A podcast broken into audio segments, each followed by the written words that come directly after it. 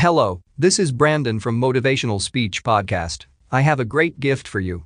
I'm sharing some of the highly valuable life-changing free audiobooks. You can find the audiobooks link in the description. These audiobooks can change your life, so don't waste them. If you do not listen to that thing that beckons you forward, you will pay for it like you cannot possibly imagine. You'll have everything that's terrible about life in your life and nothing about it that's good. And worse, you'll know that it was your fault and that you squandered what you could have had. All right, you got 3 years, man. You're going to live them anyways. Devote those 3 years to setting the world up around you so that it's the best it could possibly be for you. As if you were taking care of yourself, as if you cared for yourself. Well, what would that look like? You know, let's say, just for the sake of argument, if you figured out where you were, that you could have what would be best for you. Well, what is that? I bet you never asked. People don't ask. And so life comes at them like random snakes, and they sort of fend them off. And life goes by, and things don't work out the way people expected them to. But a huge part of that is they didn't know where they were because they wouldn't look or didn't know that they should look. Ignorance and willful blindness, right? Two great catastrophes. And they never figured out where they wanted to go or why.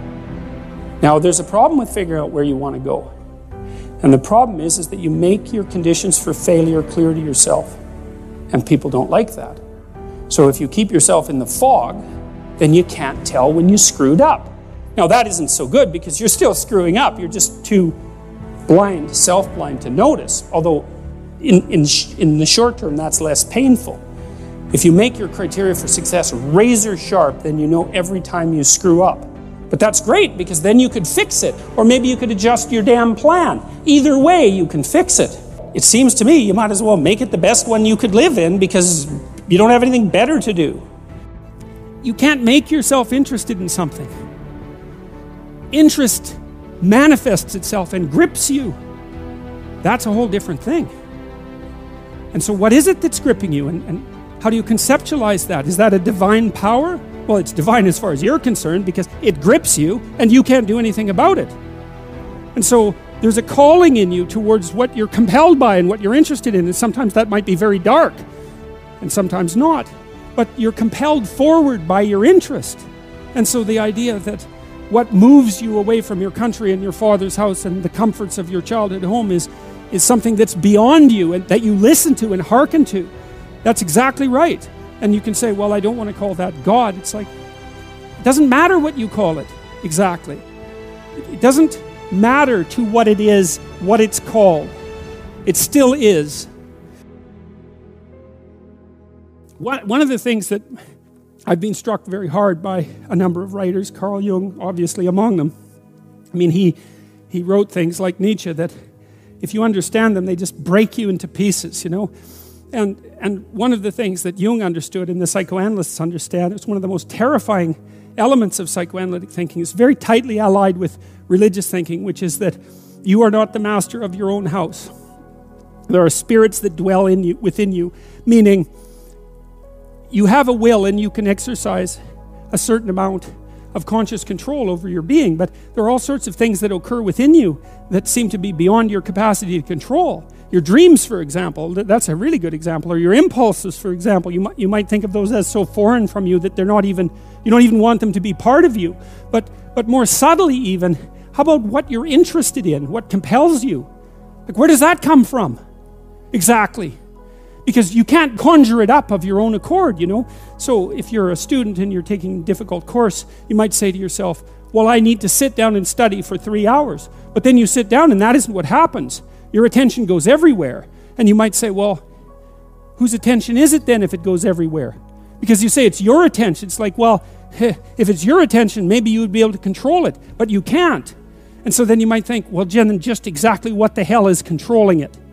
And you might say, well, it's random. It better not be random.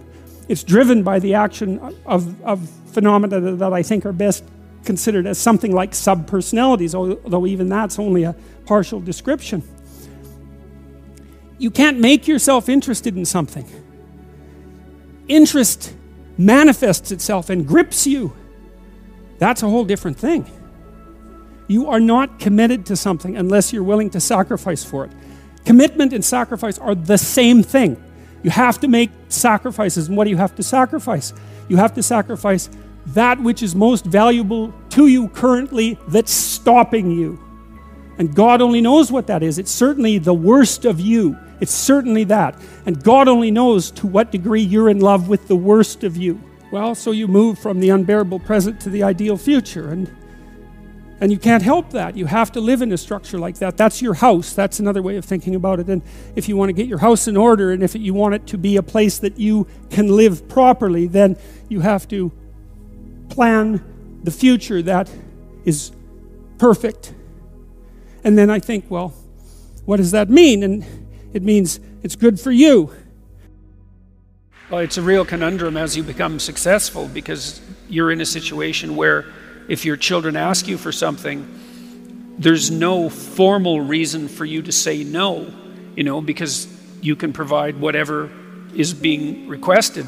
But by doing that, you steal from them the opportunity to generate that for themselves. And, well, it's one of the dangers of prosperity.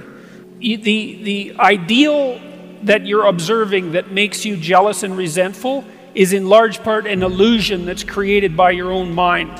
You know, I can give you just one example. It's like I know a fair number of extremely wealthy people, and most of the people I happen to know are people who've made their money themselves. And I tell you, man, they have a burden of responsibility that would crush me, would crush the typical person. They're just working flat out, like 90 hours a week. And they have thousands of people depending on them. And, you know, they have their money and they have their status. And that's not nothing. But don't be thinking that there isn't a price to be paid for that. You know, they don't see their families. They're often divorced. They don't see their children grow up. And they don't have time off. Now, there are wealthy, what would you call, playboy types, I suppose, who live out the dreams of wealth of a foolish 14-year-old, but they're not that common, and you have to be careful of what you're jealous of, because you don't really know what it is. Comparing yourself to who you are now, that's a game you can win. And like I've seen this be effective in many, many cases in my clinical practice, for example. It's like you take stock of where you are, you know, what your advantages are and what your disadvantages are, and then you start with a little humility on the path of incremental improvement. And, you know, incremental improvement compounds. And so you can get a long ways. And then it's, you see, because trajectory in some sense is more important than position.